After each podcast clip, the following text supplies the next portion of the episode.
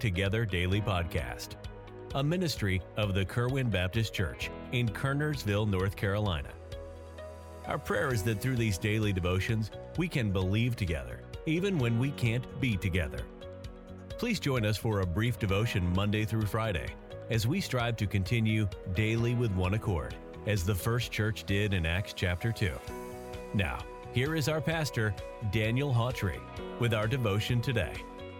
Good morning. This is Pastor Hawtrey. Thank you for joining us for Believing Together. And uh, this is a ministry, obviously, of Kerwin Baptist Church. I'm going to read out of Acts chapter 9 uh, this morning, beginning in verse 5. And he said, Who art thou, Lord? And the Lord said, I am Jesus, whom thou persecutest. It is hard for thee to kick against the pricks. And he, trembling and astonished, said, Lord, what wilt thou have me to do? And the Lord said unto him, Arise and go into the city, and it shall be told thee what thou must do. You know, Paul's miraculous salvation conversion was something he never forgot. I'll never forget when I got saved. I remember my mom dealing with me, and we were in Cleveland, Ohio at the Cleveland Baptist Church, and we were in our travel trailer. And I remember kneeling on my toy box and getting saved September 27th, 1981. Paul never forgot his conversion. His life was forever changed when he got saved, and he never went back. Now, once he came face to face with the resurrected Christ, he responded with reverence and trembling with this question Lord, what wilt thou have me to do? You know, he didn't go in looking for what Jesus could do for him.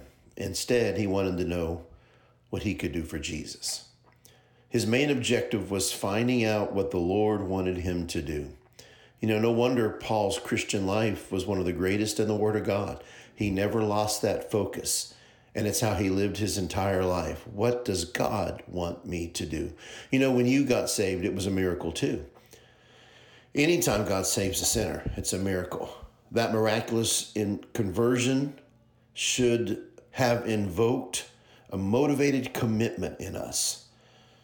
And you know, it would I would put it this way, for us to be saved, you and I came face to face with a resurrected Lord also.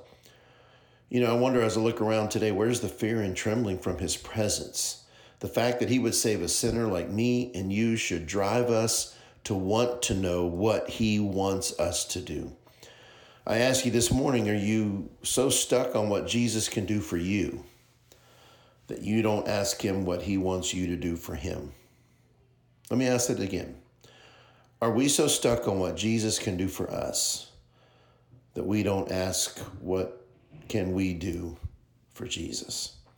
Maybe that's why Christianity has plummeted so low. Believers have lost their awe of Jesus and what he did when he saved them. May I say this? He did not save you so he could serve you, he saved you so you could serve him. Live your Christian life with the same focus that characterized Paul. Lord, what wilt thou have me to do? So, what does the Lord want you to do today. God bless you. Thanks for listening. We'll talk with you next time here on Believing Together. We are thankful that you joined us for this podcast today. We encourage you to subscribe to the Believing Together Daily Podcast.